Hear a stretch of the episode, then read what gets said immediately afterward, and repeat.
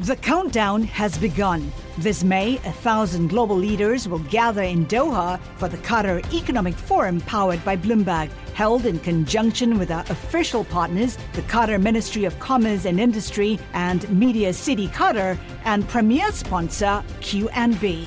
Join heads of state, influential ministers, and leading CEOs to make new connections and gain unique insights. Learn more at QatarEconomicForum.com. Before she became one of the world's most influential philanthropists, before she even started working in the tech industry, Melinda Gates was a high school student at an all girls Catholic school in Dallas, Texas. One of the teachers there, the math teacher who I really admired a lot and worked with a lot, she went to a conference and she saw these Apple IIs had just come out and she was so excited about them. She came to the head principal, who happened to be a nun, and said, We have to get these for the girls. The Apple II was an early personal computer. It was the first of its kind, intended for ordinary consumers instead of business professionals or hobbyists. And it was pretty expensive. The cheapest one retailed for about $1,300 back then, which is about $5,000 in today's dollars which meant that, as a teenager, Melinda got a head start tinkering with technology. And so she got uh, several of the girls who were in math class and asked us if we wanted to sign up for her new computer class she was going to start, and that's how I got hooked. Melinda went on to major in computer science at Duke University. And back then, that actually wasn't such an unusual choice for women. In the early 80s, women made up nearly 40% of computer science graduates. But as Melinda entered the tech industry, rose through the ranks, and then focused her attention on philanthropy, she watched the world change. Today, the share of female computer science grads is down to less than 20%, and tech has become a hostile industry for many women.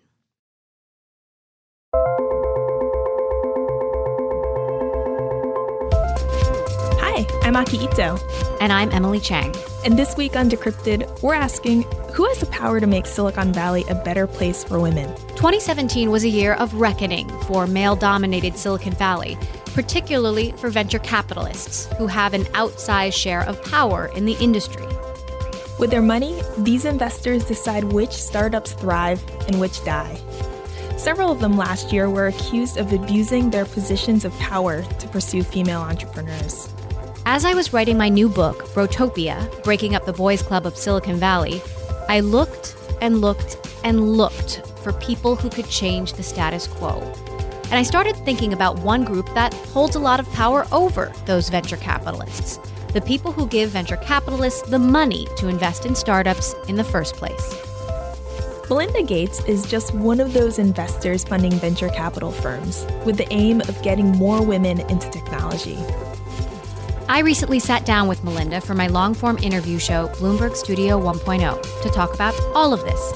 Today, you'll be hearing parts of that conversation. Stay with us.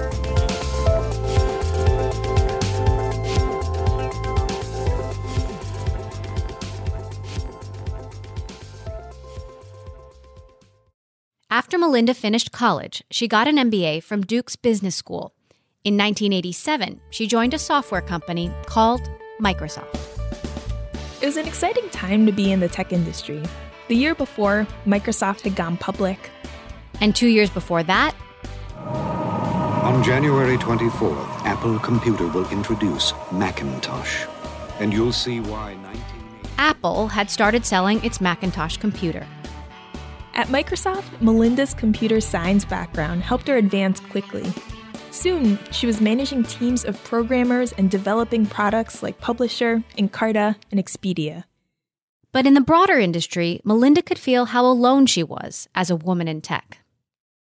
I'd go present, and you could tell, like, I would show up at a user group that is 95% male and they'd be like this woman's going to present to us what does she what could she possibly know about this product computer science wasn't always the boys club that it is now in the 1940s and 50s, women played vital roles programming computers for NASA and the military.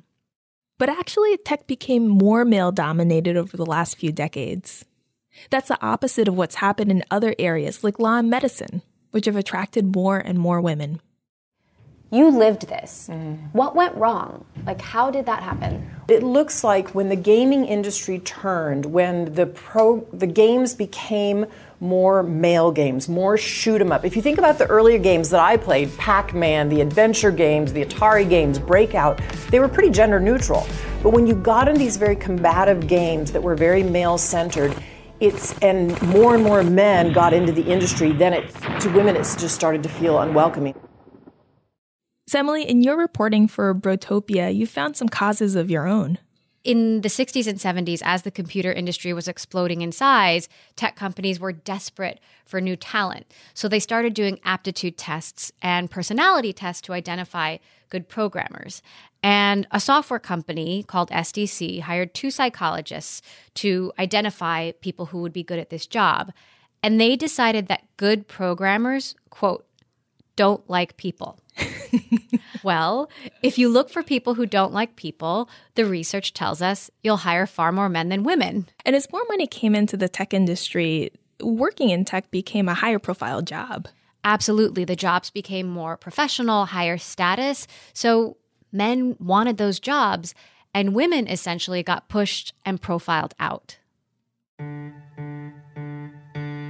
In 1994, Melinda married Microsoft co founder and then CEO Bill Gates. She left Microsoft in 1996 to focus on her family when their first child was born. In 2000, she co founded the Bill and Melinda Gates Foundation. For many years, Melinda's work with the foundation took her to remote parts of the world, often in communities living in deep poverty. The time she spent in the field, far from home, was part of what made her realize things still needed to improve for women right here in the United States. Well, I've been lucky enough now to travel for over 17 years in philanthropy. And I travel all over the world. I'm in the developing world a lot, I'm in Asia, I'm in Africa. And who shaped my views were the women I talked to on the ground. Mm-hmm. And what I was hearing in their conversations at the local village level, sitting in the dirt on a mat, was the same thing I was hearing when I would hear the news in the United States about CEO underrepresentation on boards, right, of women on boards or women CEOs. So in 2016, Melinda decided she would focus on making Silicon Valley a better place for women. In an interview with Wired magazine, she said not having more women in tech was, quote, not good for society. It was around this time that I too was getting interested in this question of gender in Silicon Valley. And this was at a time when not a lot of people were talking about this. Right. I made it a chore at a certain point to ask investors and ask CEOs when they came on the show, what are you doing about this? What are you doing to fund women? What are you doing to hire women? And I wasn't liking the answers that I was getting, but I knew that this was a problem. Of course, a year later came the reckoning. First, former Uber engineer Susan Fowler wrote a blog post that exposed a toxic culture of sexism and sexual harassment at the company. Uber promises an urgent investigation into sexual harassment claims made in a former employee's blog post. She claims upper management tried to sweep her complaint under the rug calling her supervisor a high performer. And, and then female startup founders came forward with their stories about how they got harassed by a number of male venture capital investors. Venture capitalists are the investors who give money to startups, which means they're the ones deciding which companies get more funding to expand, more chances to succeed. Because of that, these investors are incredibly powerful people in Silicon Valley. This group consists mostly of men. Only 8% of investors are women. After the torrent of news stories, many of the men accused of misconduct got fired or stepped down from their jobs. But stories of harassment are only one symptom of a much bigger problem, which is the severe gender imbalance in tech. So, how do you fix that? Melinda Gates' search for a solution? That's coming up after this.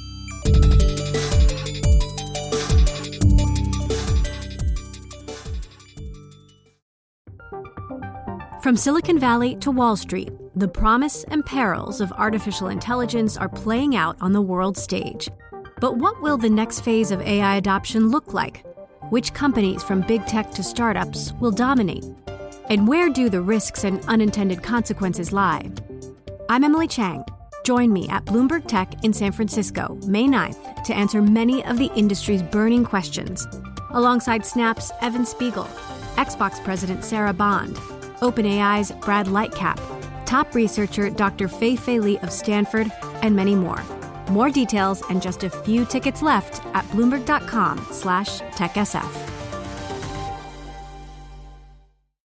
So 2017 made it clear that the tech industry needs to get better at creating opportunities for women.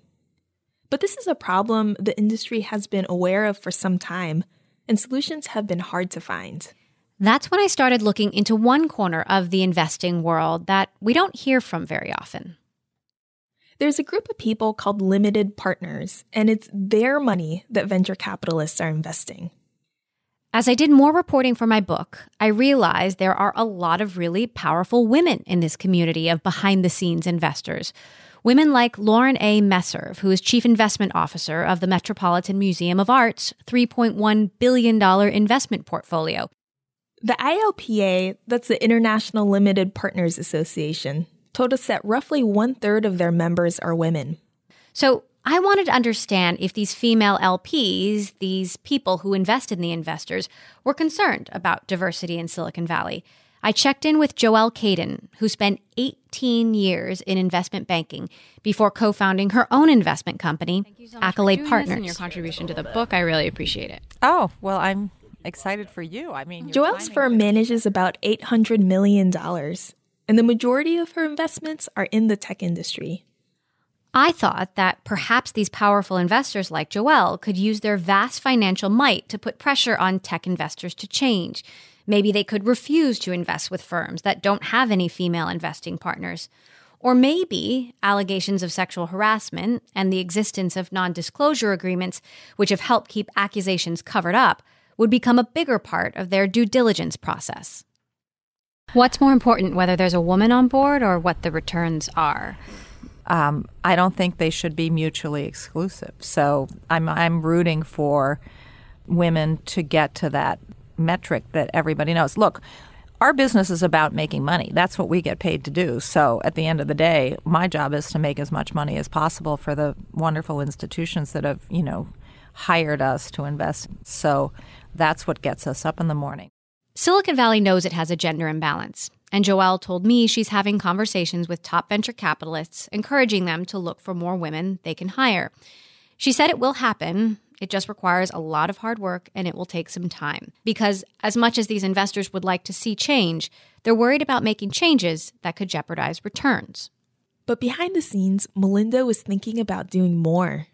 She was in talks with a venture capital firm run by two women.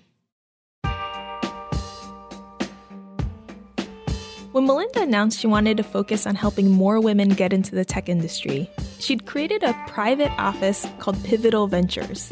This would be different from the Bill and Melinda Gates Foundation, which is a philanthropic project. With Pivotal Ventures, Melinda would be making actual investments with the goal of making money. I mean, the first goal is to make money. I'm not putting my money out as a social impact, I'm putting it out to make money. But Melinda also believed that smart investments can help drive change. And I kept thinking there would be a woman to speak out or women who would speak out more. And there are women speaking out.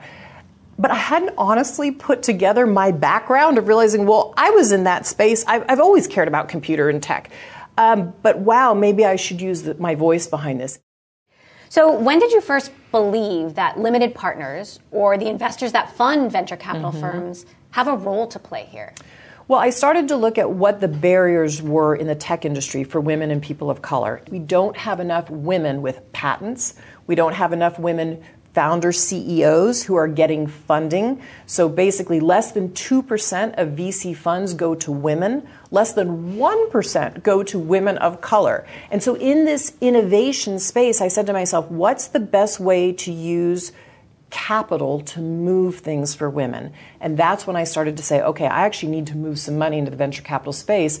That's what led Melinda to the venture capital firm Aspect Ventures, co founded by Teresa Gouw and Jennifer Fonstad. Yes, so we, we met uh, Melinda actually through a mutual friend. That's Jennifer Fonstad, a straight shooting investor whose career I've been following for many years. I met them, uh, I think it was my first time was about two and a half years ago. And they're just they're savvy and smart investors, right? Jennifer and Teresa both distinguished themselves as venture investors. Jennifer spent 17 years at a firm called DFJ, and Teresa was a partner at another top firm, Accel Ventures, for 15 years before they left to start their own fund. Now, four years after its founding, Aspect Ventures has one of the most diverse investing teams in Silicon Valley. I think about it more along the lines of how it drives better business outcomes, better performance, and better decisions.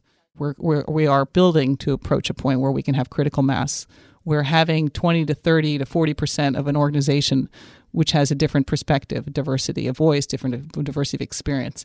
In the male dominated world of startup investing, this is a pretty new approach. And when you have that critical mass, you build an, an entirely different culture around how you incorporate those voices. And I think that's what will drive change for us over the next couple decades. This idea that new voices will help identify new opportunities is a concept Melinda also believes in. Some LPs have said to me, all we care about is returns. We care about diversity, mm-hmm. but we really care about how much money that we make. What do you have to say to those people? I have to say, you're investing in what you know. Women are 85% of consumer dollars spent. Women control 70% of financial decisions in the house.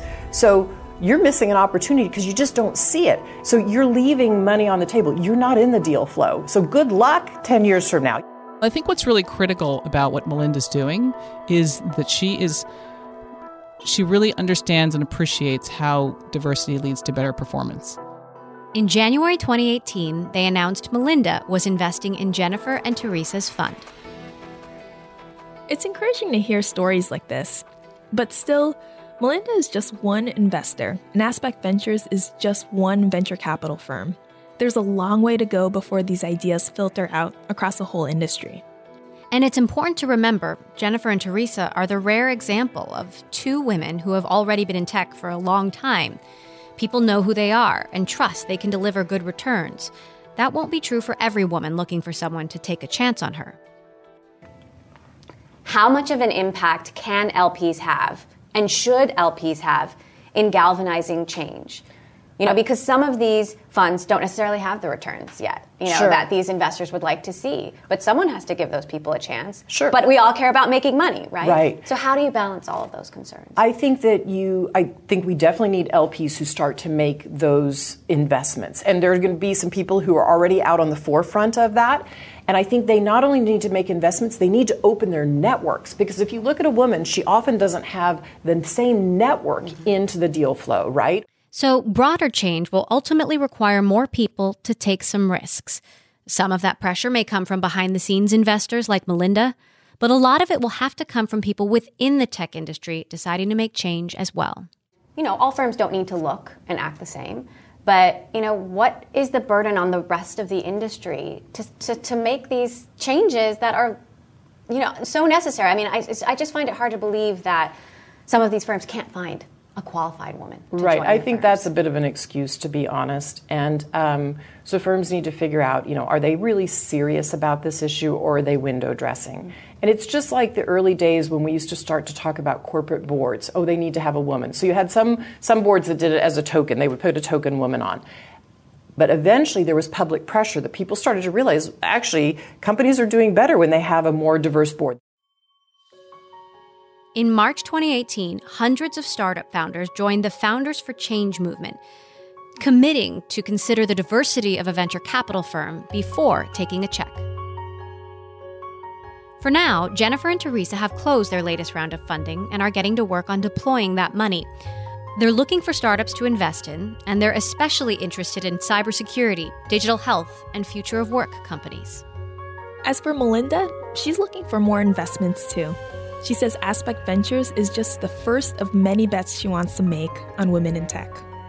Do you think Silicon Valley can fix this? The problem of not having enough women at the table? I know Silicon Valley can fix this. They just have to decide they want to. To be honest, venture capital is behind the eight ball on this, way behind, and they need to catch up.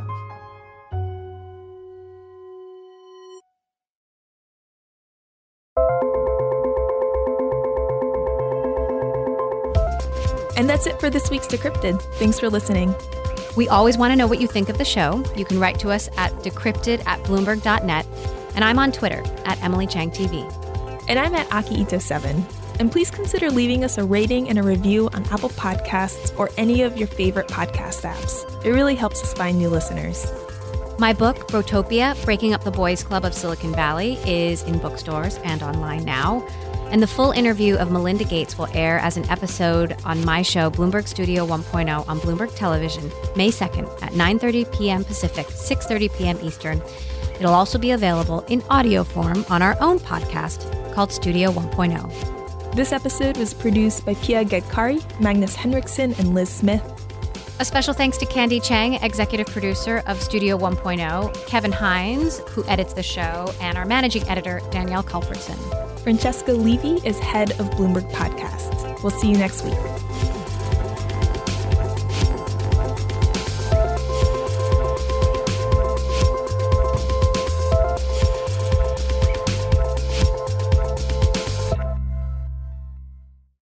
The countdown has begun. From May 14th to 16th, a thousand global leaders will gather in Doha for the Qatar Economic Forum powered by Bloomberg.